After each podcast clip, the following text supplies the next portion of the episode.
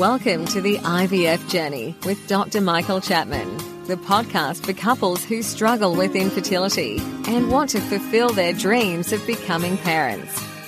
To access previous episodes packed with ideas, solutions, and tips that actually work, head over to Dr. Chapman's IVF podcast on iTunes. You can also ask questions by contacting Dr. Chapman's rooms on 1800 111 483 or by emailing him michael.chapman at ivf.com.au.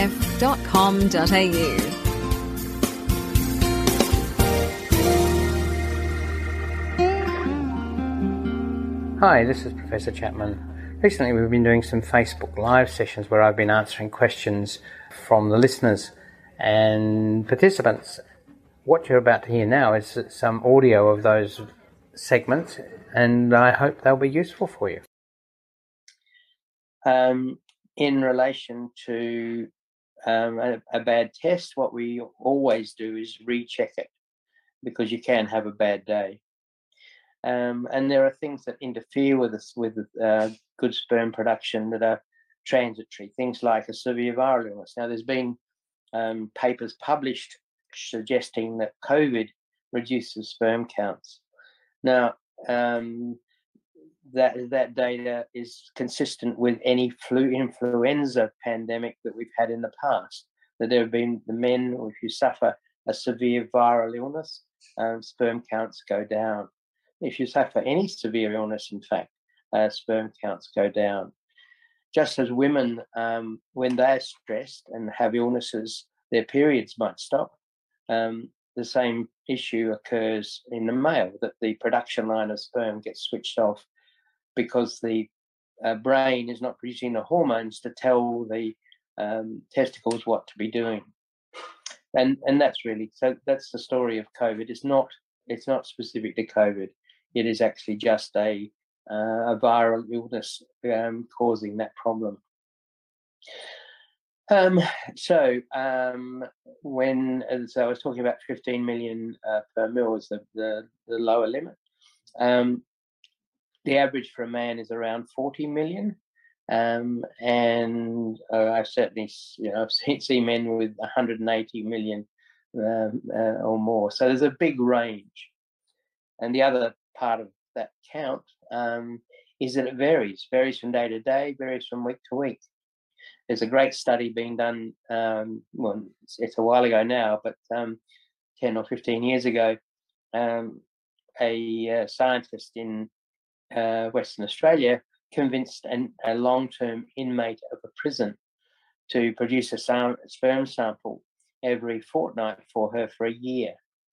And it was remarkable the variation that occurred. Um, you know, 20 million one time, 30 million another, 50 million, then then 5 million, 10 million. So one uh, um, one bad test doesn't mean that, that, that the end is there it can vary. So um, don't be too despondent um, if your doctor tells you the sperm count's a bit low. Um, the other parameters we look at, obviously, what the sperm has to do once it's deposited in the vagina is go for a, quite a big swimming race. Um, 15 million sperm dumped at the top of the vagina, and they head into the cervix and have what's uh, equivalent to uh, a marathon to run to get from the cervix um, to the egg. The egg is in the fallopian tube waiting, or it's on its way down the fallopian tube waiting to meet the sperm that's going to fertilize it. It's about somewhere between a six and 12 hour journey for something that is, you know, um, incredibly small um, and requires a lot of energy to get there. So um, um, the sperm need to be um, good motile sperm. Obviously, if they're not swimming or they're swimming around in circles, they're not going to go anywhere. They're not going to get anywhere in their marathon.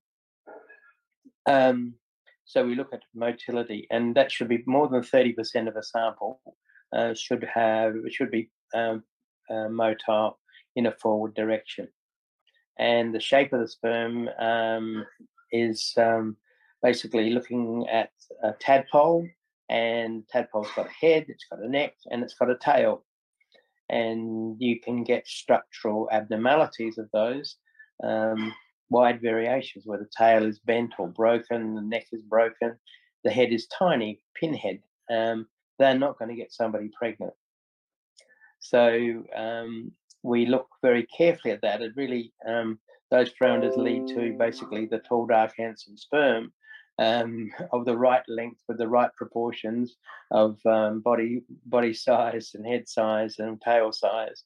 And in fact, you only need 4% of those goodies um, or more to get a normal fertility rate if you're counting your progressive motility is there. So when you look at the uh, report and the doctor says there's only 4% normal sperm, that's actually absolutely fine. It's when you get down to 1 or 2% that we really start to be concerned.